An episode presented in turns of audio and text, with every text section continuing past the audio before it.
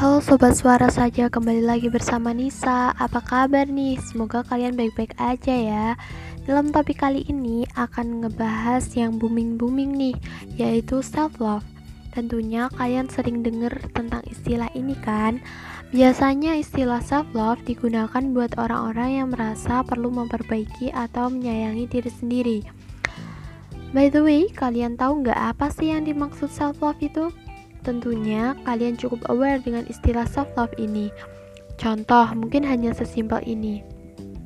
Kamu gak akan bisa sayang sama orang lain sebelum sayang sama diri sendiri. Meskipun terkadang lebih mudah mencintai orang lain daripada mencintai diri sendiri. Banyak hal yang membuat kita tidak menyukai kondisi saat ini Misalnya, kondisi tubuh yang dirasa kurang oke okay, ataupun hal lain yang membuat kita merasa gagal dalam menjalani kehidupan sehari-hari. Padahal mencintai diri sendiri adalah hal yang harus diutamakan sebelum mencintai orang lain. Bukan berarti menjadi orang yang egois dan narsis, Mencintai diri sendiri berarti kita harus bisa menerima segala kelebihan tanpa merasa tinggi hati dan berlapang dada untuk menerima kekurangan tanpa perlu ditutupi. Dengan begini, kita lebih bersyukur atas apa yang telah dimiliki. Seseorang pernah berkata, "Kenapa kita harus mengkhawatirkan apa yang orang lain pikirkan tentang kita?" Apakah kita lebih punya kepercayaan diri dalam opini mereka daripada kita sendiri?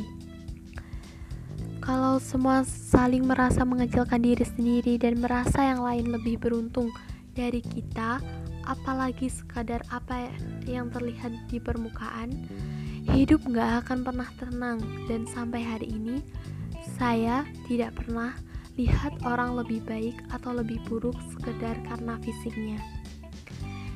Jadi, intinya berhenti membandingkan hidupmu dengan orang lain dan jadilah dirimu sendiri. Karena sejauh perjalanan hidup hingga kita dewasa, kita paham betul betapa tidak ada yang sempurna di dunia ini. Tetapi, kenapa kita tetap saja mengejar kesempurnaan? Dan aku selalu bilang sama diri aku sendiri, kalau hidup itu bahagia, untuk bahagia, maka berjuanglah untuk kebahagiaan itu dengan caramu sendiri, tanpa perlu merebut kebahagiaan yang orang lain miliki. Dan jangan lupa untuk bahagia hari ini ya.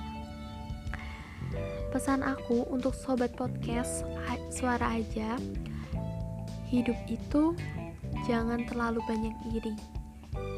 Itu akan semakin membuat membenci. Hidup hanya perlu dijalani, dinikmati, dan disyukuri agar mendapatkan kebahagiaan yang hakiki. Terima kasih sudah bersedia mendengarkanku dan semoga bermanfaat ya, gengs. Goodbye.